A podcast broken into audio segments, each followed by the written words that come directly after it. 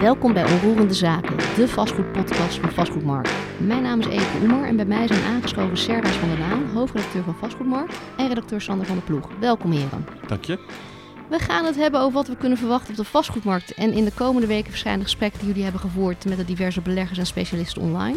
We gaan het nu eens hebben over uh, wat er gaat komen, een vooruitblik. Servaas, je hebt gesproken met Koen Teulings. Ja, dat is uh, eigenlijk ontstaan vorig jaar. Toen uh, sprak ik hem. Uh, en dat ging over de ontwikkelingen die toegaande waren. Met name op het gebied van inflatie. En hij is natuurlijk ook directeur van het Centraal Planbureau geweest. Dus dat, zijn altijd, dat, dat, is een club die ook altijd vooruit kijkt en naar de economische omstandigheden kijkt. Dus ik dacht dat dat is fijn om, om met hem te spreken over de economische ontwikkeling in het land. Maar toen bleek eigenlijk dat, uh, dat Koen Teulings ook een hele uitgesproken mening heeft over, uh, over onze vastgoedsector en over onze ja. woningmarkt. En um, ja, ik hou eigenlijk altijd wel van, uh, van mensen met een verfrissende kijk op dingen. En dat heeft hij echt. hij kijkt er structureel anders naar dan de meeste mensen. En hoe werkt dat af? Wat is zijn visie?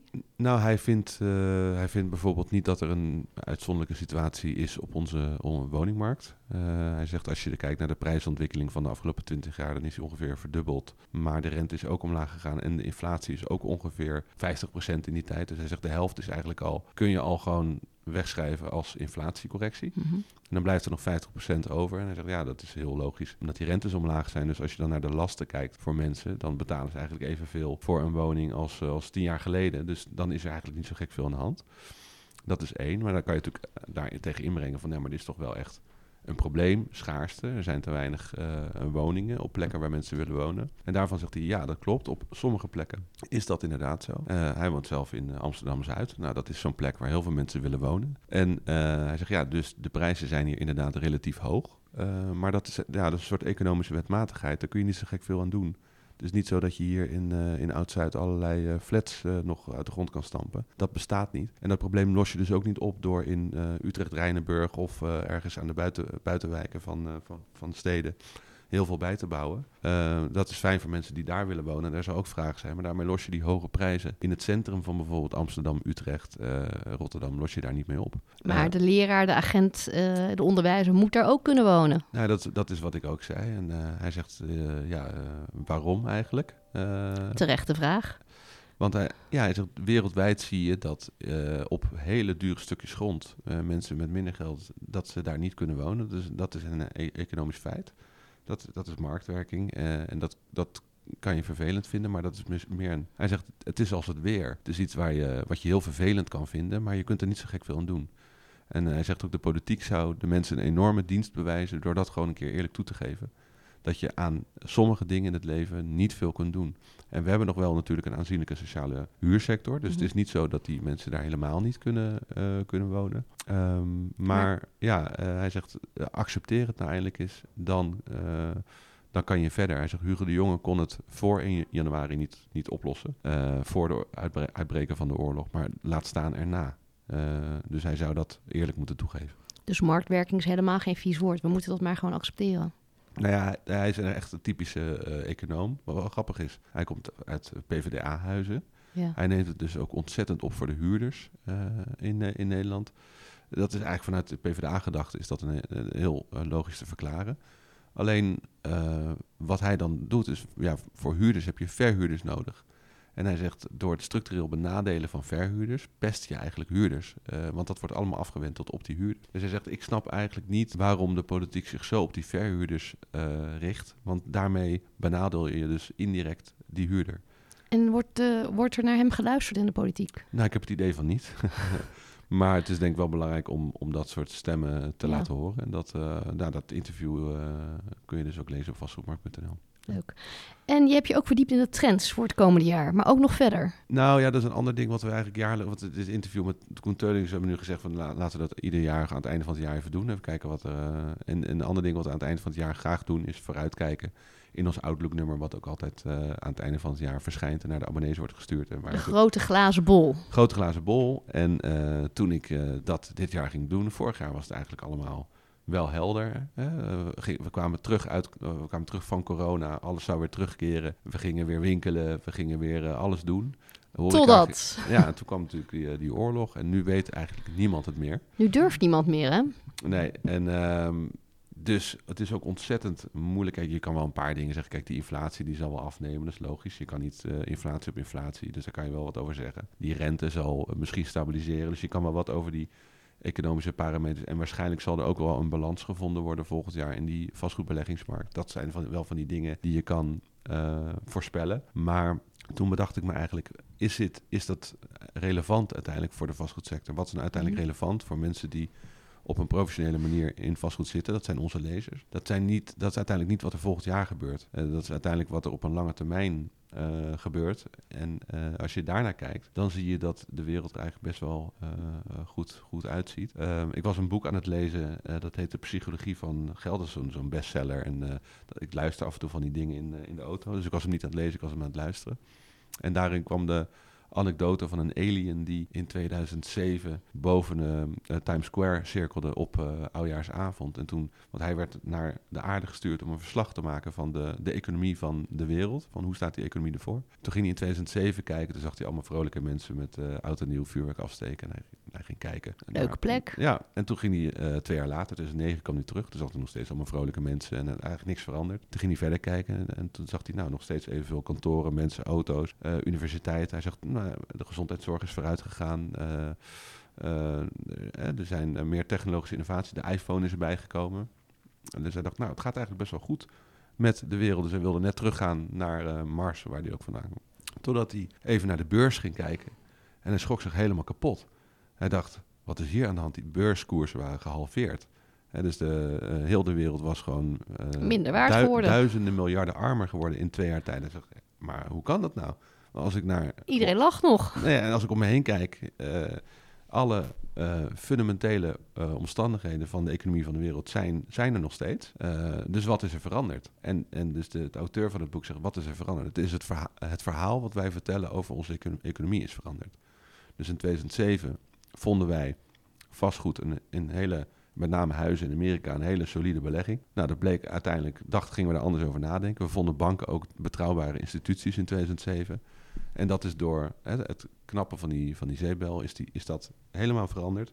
En is de wereld fundamenteel anders gaan, gaan kijken naar onze economie. En dan kom je in een vicieuze cirkel naar beneden. Dan willen de banken dus geen geld meer uitlenen. Kan je, als bedrijf kan je geen machines meer kopen om uh, uh, meer klanten aan te... Dus kan je niet meer groeien als bedrijf, moet je inkrimpen moet je werknemers ontslaan. Ze kunnen minder geld uitgeven. Die winkels moeten uiteindelijk uh, uh, mensen ontslaan. Dus dan kom je in die hele vicieuze cirkel naar beneden. En um, daarom dacht ik, als dat verhaal van de economie zo belangrijk is. Uh, media vertellen graag een negatief verhaal. Dus media doen daar aan mee. En dat Dan wordt er goed op geklikt natuurlijk. Dat is ook, ja, en dat is ook wel de rol. Het heeft niet zoveel zin om te kijken van... oh, wat gaat er goed? Ja. Maar ik dacht, in dit soort barre, boze tijden, van uh, wij mensen hebben echt het idee dat een soort einde de tijden scenario uh, zich ontvouwt, kan het misschien niet eens kwaad om een keer naar de, eigenlijk de positieve, uh, fundamentele omstandigheden in ons land te kijken. En dat heb ik gedaan. En dan word je eigenlijk best vrolijk van. Kan je één ding vertellen waar je heel vrolijk van wordt? Nou, um, bijvoorbeeld is, nou ja, één ding als je vanuit vastgoedperspectief kijkt naar Nederland, dan word je eigenlijk heel uh, vrolijk, omdat Nederland is klein, dus grond is schaars. En de Nederlandse bevolking groeit. En daar kan je gewoon eigenlijk een hele simpele gevolgtrekking daarvan is dat grond dus duurder wordt. Dat is niet zo per se positief, want daardoor worden wel dingen ingewikkelder om voor elkaar te krijgen. Maar vanuit vastgoedperspectief is uh, Nederland daardoor blijft natuurlijk een interessante belegging. Eigenlijk wat je ook doet. Omdat dat stukje grond dat je bezit, daarvan zal altijd een een functie uh, gebruikt worden. Omdat Nederland is een van de me, uh, dichtstbevolkte landen ter wereld. Dus de kans op leegstand, wat je ook voor een pand hebt, is eigenlijk best wel klein. En bijvoorbeeld als je naar een land als Frankrijk of Italië, ik weet niet of je daar wel eens komt, maar je ziet daar langs de snelwegen ruïnes, panden, dingen leeg staan. En dan, een Nederlander denkt dan van, dat is zonde. Waarom, wordt daar niet, waarom, waarom is er niet iemand die dat verbouwt en daar wat moois van maakt? Maar dat komt gewoon er leven daar uiteindelijk minder mensen op, het, op dat grondgebied. Dus er is het, die grond is daar minder schaars. Dus die grond is niet zo nodig. Dat laten we daar gewoon staan. En Nederland is zo schaars dat je eigenlijk elk stukje grond moeten wij benutten. En dat zorgt voor een enorme uitdaging, maar daardoor zijn ook ontzettend veel kansen om dus hele mooie dingen te maken voor mensen die in het vastgoed zitten. Want er is ongelooflijk veel nodig. Er zijn scholen nodig, er zijn woningen nodig, er zijn ziekenhuizen nodig, zijn, want die, die bevolking groeit. Dus dat geeft eigenlijk een enorme kans voor iedereen die met het vak bezig is. En daar komen nog, uh, hè, dus die bevolking groeit en verstedelijkt. Mm. Dus, dus dat, dat, dat brengt allerlei kansen en uitdagingen met zich mee. Uh, de vergrijzing is natuurlijk ook tegelijkertijd een kans en, en een risico. Uh, maar als jij bijvoorbeeld nu in, in zorgvastgoed wil gaan specialiseren, daar zijn ongelooflijk veel kansen. Want er zijn nog relatief weinig spelers die, uh, die daar zijn. Maar ja, we, we vergrijzen natuurlijk enorm met, uh, met z'n allen. Um, dus we moeten een beetje uit van die negatieve mindset, maar gewoon kijken wat er daadwerkelijk is. Nou ja, en niet meegaan in die spiraal. Kijk naar digitalisering en innovatie. De, bijvoorbeeld het, uh, de Brainport Regio Eindhoven mhm. staat wereldwijd aangeschreven als een, een echt een top uh, techsector. Er worden uh, chips ontwikkeld voor de chipmachines ontwikkeld voor de hele wereld. Er komen experts uit de hele wereld komen, willen daar werken. Hetzelfde geldt natuurlijk voor de techsector in Amsterdam en de, de Food Valley in uh, Wageningen omstreken. Die, staan, die staan internationaal heel goed aangeschreven. Dus de science parken in, in Nederland zijn booming. Um, we hebben een ongelooflijk hoog opgeleide bevolking. We hebben een goede infrastructuur, dus vlak land. Dus als je aan een buitenlander vraagt uh, van wat vind je van hen? Dan noemt hij allerlei dit soort, dit soort dingen. Maar als je aan een Nederlander vraagt, dan begint hij over Hugo de Jonge en over... Gemopper. Uh, nou ja, nog net niet over het weer misschien, maar daar zijn we intussen wel aan gewend. Maar wordt overigens steeds beter. Uh, en daarmee komen we op de laatste. En dat is, de, en dat is niet zozeer een... Hij is voor Nederland eigenlijk een, een bedreiging. Dat is de klimaatverandering. Dat, Nederland ligt eigenlijk bijzonder ongunstig. Uh, ja, we liggen straks allemaal onder water, hè? Ja, uh, dus dat, dat is een ongelooflijk uh, risico, denk ik, voor, voor Nederland als geheel. Maar daarmee is er ook wel een hele hoop werk aan de winkel en veel investeringskansen. Dus er is ongelooflijk veel te doen daarin. het verduurzamen van, van onze gebouwen, dus het verbeteren van die infrastructuur. En Nederland heeft een bijzonder goede reputatie op het gebied van uh, watermanagement en dat soort dingen. Dat hebben we al honderden jaren blijkbaar daar ontzettend goed in, in te zijn. Dus als er een landje is die uh, het voorbeeld kan zijn over hoe je klimaatverandering te lijf gaat, dan is Nederland dat. Dus dat, ja, eigenlijk ook best positief. Ik vind het heerlijk positief. Ik zie ja. alleen maar kansen voor, ja. uh, die voor ons liggen. Niet per se op korte termijn, maar vooral op de lange termijn. Sander, um, ik zie jij ook alleen maar kansen. We hebben, uh, jij hebt een aantal mannen gesproken. Peter Boelhouwer, Jasper Dupont en Paul de Vries. Waren zij ook zo positief over de komende tijden? Ik uh, vrees het niet, Ebro. Oh, kijk, we zijn weer helemaal terug in balans. ja, ja, ja, ja, ja. Ik, ik, vind het jammer dat ik uh, Safa's positieve verhaal dan uh, een ruw, nou niet moet gaan onderbreken. maar wel nou, ook niet nuanceren. Kijk, het zijn mijn, het zijn mijn meningen niet. Nee, ik, ik heb met een, uh, met een aantal woningmarktzieners uh, gesproken. Laten we uh, beginnen met Peter Boelhouwer. Ja, Peter Boelhouwer, hoogleraar woningmarkt aan de TU Delft. Ja. Um, nou ja, goed, een van de bekendste woningmarktzieners. En hij zei ook tegen mij van... Hij, in eerste instantie was hij niet zo happig om een interview te geven. Dan zei hij, ja, het is nog nooit zo moeilijk geweest in mijn carrière... om hier nou echt een zinnige uitspraak over te doen... wat er met de, wat er met de woningmarkt gaat gebeuren. En maar, dat heeft vooral te maken met de reguleringen, met waarmee... Nou ja, goed, het heeft vooral te maken met, met uh, de torenhoge rente en inflatie. Ja. Uh, als, ook als gevolg van de oorlog in Oekraïne. En niemand weet natuurlijk hoe dat, uh, hoe dat gaat eindigen. Maar naarmate ik hem langer sprak, werd hij er ook steeds negatiever over, om, om heel eerlijk te zijn. En, wat is voor hem het meest negatieve? Wat, wat, wat is het scenario wat hij voor zich ziet? Nou ja, goed, de prijzen gaan, uh, gaan dalen. Goed, dat, dat verwacht iedereen. Ik bedoel, de Rabobank kwam uh, vandaag met een voorspelling dat uh, de prijzen in Amsterdam omgeving met 4% onderuit gaan. Maar goed, dat is nog niet eens zozeer het, het ergste. En maar, hoe erg is dat? Dus de woningmarkt heeft dat altijd al gekend, hè? Omhoog, ja, omlaag, omhoog, omlaag. Dat is, dat is ook conjunctuur. Dus dat, ja, ja de problemen zitten veel meer bij de nieuwbouw. Want dat stagneert. Dat stagneert, ja. ja, ja. Maar Hugo gaat 900.000 woningen bouwen. Ja, nou ja, dat zei Boelhouwer ook. Uh, de kloof tussen wens en realiteit wordt steeds groter. En die kloof is eigenlijk volgens hem ook niet meer te overbruggen. Dat, die die 100.000 woningen per jaar, dat, die gaan gewoon niet komen volgens nou, hem. dan zouden de prijzen moeten stijgen. Dan ja, dat is het gekke natuurlijk ook. Hè, van, uh, uh, uh, de huizenprijzen gaan omlaag. Er is, nou goed, een beetje afhankelijk van wie het vraagt, maar er is woningnood in Nederland. er is veel behoefte aan betaalbare woningen. dus veel behoefte aan een product wat niet wordt gemaakt. En dat is, dat is het gekke ervan. Ehm, dat zei Boelhouwer ook. Van, er zijn vooral in de grote steden veel eh, dure appartementen staan nu op de markt die geen koper weten te vinden. Ik, ik denk bijvoorbeeld aan het uh, Zandkasteel project uh, van Zadelhof in Amsterdam. Die wilden 160 woningen in de verkoop doen. In september begon dat. En uiteindelijk hebben ze al die woningen uit de verkoop gehaald, omdat mensen het niet meer konden betalen. En als die woningen niet worden verkocht, of tenminste dat soort woningen, dan is zijn theorie, ja, dan kunnen... Is het niet omdat project... ze bang zijn? Misschien dat over een jaar mensen denken van, nee, misschien dat uh, je de rente gaat niet nog meer stijgen, gaat ook niet zakken. Dan is er misschien meer zekerheid. Nou ja, goed, de, de, de, rente dat zorgt er vooral voor dat mensen wat minder kunnen betalen voor een woning. Ja. De leencapaciteit is 10% onderuit gegaan in, in een jaar tijd. En als die duurdere woningen niet worden verkocht, dan zouden projectontwikkelaars niet de goedkopere betaalbare woningen kunnen gaan ontwikkelen. Dus loopt dat allemaal weer vast. Dat is zijn, uh, zijn grote angst. Oké, okay, dus er komt een, uh, een infarct. Ja, infarct vind ik een groot woord, maar uh, het loopt wel vast, ja. En je hebt ook Jasper Dupont gesproken, ja. data-analyst. Ja. Hoe kijkt hij hiernaar? Um, gemengde gevoelens. Uh, aan de ene kant is hij eigenlijk wel blij met het uh, feit dat uh, de huizenprijzen zakken. Want dan zouden meer mensen in aanmerking moeten kunnen komen voor een woning. Ja. Maar ja, goed, aan de andere kant, die rente stijgt weer. Dus dat heft elkaar ook weer op. wat hij vooral constateert is dat iedereen nou een beetje in de wachtstand gaat zitten. Ja. Afwachten wat er gaat gebeuren. Wat, wat gaat de rente doen? Wat gaat de inflatie doen? nou ja, dat zou ik ook heel graag willen weten. Uh, maar niemand durft zijn handen daar aan te branden. Dat en heeft hij een soort van psychologische tijd van dat mensen wachten? Of?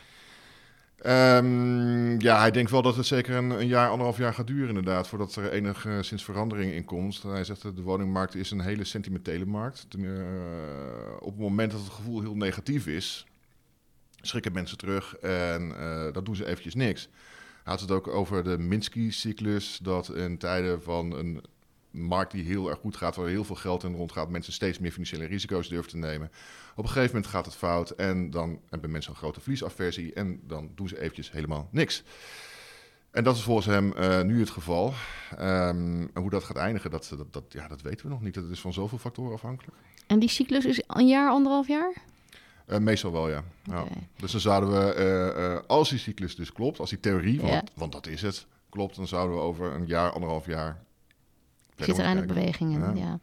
En tot slot heb je ook nog Paul de Vries gesproken van het kadaster. Ja. Wat ziet hij?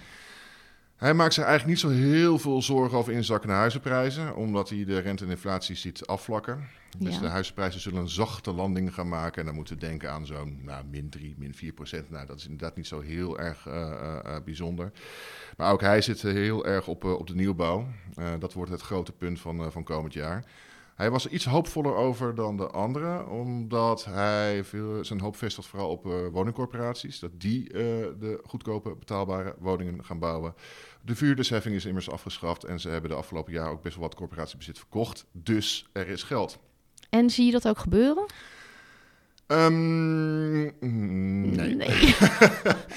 nee, nee, nee, nee, nee. Dat, dat, dat zagen Peter Boelhouwer en Jasper Dupont trouwens ook niet eh, gebeuren. En ik vrees ook dat ze daar wel een beetje, een beetje punt in, eh, in hebben. Want ook woningcorporaties hebben natuurlijk te maken met oplopende bouwkosten, eh, grondproblematiek, de stikstofproblematiek, zijn we nog helemaal vergeten. Ehm, en woningcorporaties kunnen waarschijnlijk niet op grote schaal eh, grote woonblokken gaan bouwen. Het zijn een aantal woningen binnen een groter project waar ook eh, beleggers en projectontwikkelaars bij betrokken zijn. En als die afhaken, ja, dan gaan woningcorporaties niet op een eigen houtje verder. Eigenlijk gaat er niks gebeuren. We zitten allemaal in een soort van impasse. Iedereen wil wat, er gebeurt niks. Dus het is heel spannend wat er gaat gebeuren. Ja, en niemand wil ze dus zijn vingers aan branden. Wat gaat er nou gebeuren? Want inderdaad, wat je zegt, dat klopt. We zitten in een soort van impasse. Iedereen kijkt naar de ander. Iedereen kijkt naar een ander, wachtstand. En wie denk je dat er moet beginnen met bewegen? Ehm, nou goed, als we puur naar, naar de woningmarkt kijken, dan eh, zullen de prijzen toch omlaag moeten. Wil je beweging eh, eh, tot stand zien Maar ze krijgen. voorspellen 3 tot 4 procent. Dat is niet echt, dat is gewoon onderhandelen. Dat is gewoon onderhandelen, maar ik denk dat je toch wel verder moet gaan dan dat. Kijk, als beleggers willen gaan investeren, die willen ook een rendement hebben, dus dan zullen die prijzen omlaag moeten. En dat geldt ook voor de consumentenmarkt. Als je nu een woning te kopen, zeker in het hogere segment, ja, dan zul je toch een bepaald verlies moeten nemen. Overigens, Met Nou ja, wat is een verlies? Als je vorig jaar gekocht hebt, heb je een verlies. Maar als je tien jaar geleden gekocht hebt, heb je Ja, geen, nog steeds nee, winst. Nee, inderdaad. Ik, eh, ik, ik las laatst een onderzoek dat de gemiddelde Nederlander iets van 170.000 aan overwaarde Ja. heeft. Dat, dan is dat verlies wel te nemen. Maar het is natuurlijk wel vervelend. Kijk, als jij, eh, als je buurman drie jaar geleden je huis voor een enorme overwaarde heeft verkocht en jij bent eh, nu aan de beurt, tenminste je wilt nu je huis verkopen, ja, dan zul je het met minder moeten doen. En dat is ook een beetje wat, wat het sentiment nou voorschrijft. Van mensen zitten in de wachtstand net zo lang totdat men ook gewend raakt aan een lager prijsniveau. Of een hogere rente. Nog hogere rente? Nee, nou ja, het is nu al hoog natuurlijk vergeleken met een jaar geleden. Ja. Dus dat moet natuurlijk misschien ook nog even landen. De rente moet eh, door sommige mensen nog wel worden ingecalculeerd. eh, eh, ja. Maar ik verwacht niet. Maar goed, daar ga ik me ook een voor een, een, daar ga ik me toch aan een voorspelling wagen, merk ik. ik Ja, denk, graag. Ik, ik denk niet dat die rente nog heel ver verder gaat, gaat stijgen. Maar goed, deze voorspelling is. niet- Zie je hem ook dalen? De, de Vries zag hem dalen. De Vries zag hem De dalen. Vries zag hem dalen. Ja, maar wel gematigd. En het hangt er natuurlijk ook heel erg van af wat er, eh, eh, wat is het, eh, twee- 2500 kilometer verder naar het oosten gebeurt. Ja, Want dat is ook een, eh, een theorie die, die Boelhouwer had. Die had ook een heel positief scenario. Eh, het wordt vrede in Oekraïne, eh, de energieprijzen gaan normaliseren, de inflatie eh, daalt daardoor enorm. En eh, ja, dan eh, is het, eh, nou ja, vrij blijheid zou ik niet willen zeggen, maar dan ziet het de boel weer een stuk beter eruit. Maar je kan je wel afvragen hoe realistisch zo'n scenario is. ik vind het wel interessant dat drie mensen die allemaal met een verschillende blik naar diezelfde markt kijken, allemaal iets anders eh, van een ander scenario uitgaan. Ja, maar als je het helemaal plat slaat, zijn al die scenario's niet echt heel erg vrolijk hoor.